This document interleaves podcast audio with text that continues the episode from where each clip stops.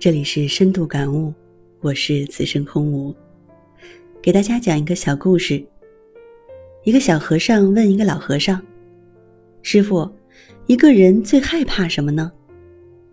你认为呢？”老和尚含笑看着徒弟：“是孤独吗？”老和尚摇了摇头：“不对。”那是误解，也不对；绝望，不对。小和尚一口气回答了十几种答案，老和尚都一直摇头。那师傅，您说是什么呢？小和尚没辙了，就是你自己呀。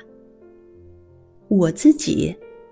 小和尚抬起头，睁大了眼睛，好像明白了，又好像没明白，直直的盯着师傅，渴求点化。是呀，老和尚笑了笑。其实你刚刚说的孤独、误解、绝望等等，都是你自己内心世界的影子，都是你自己给自己的感觉罢了。你对自己说：“哇，这些真可怕，我承受不住了。”那你就真的会害怕。同样，假如你告诉自己：“没什么好怕的，只要我积极面对，就能战胜一切。”那么就没什么能难得倒你。何必苦苦执着于那些虚幻？一个人若连自己都不怕，他还会怕什么呢？所以，使你害怕的其实并不是那些想法，而是你自己呀。小和尚恍然大悟。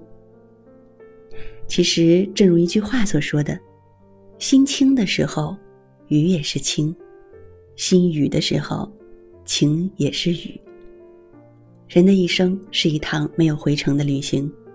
沿途中有数不尽的坎坷泥泞，但也有看不完的春花秋月。或许我们无法改变人生，但我们至少可以改变人生观。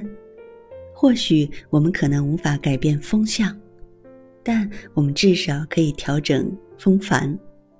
或许我们可能无法左右事情，但我们至少可以调整自己的心态。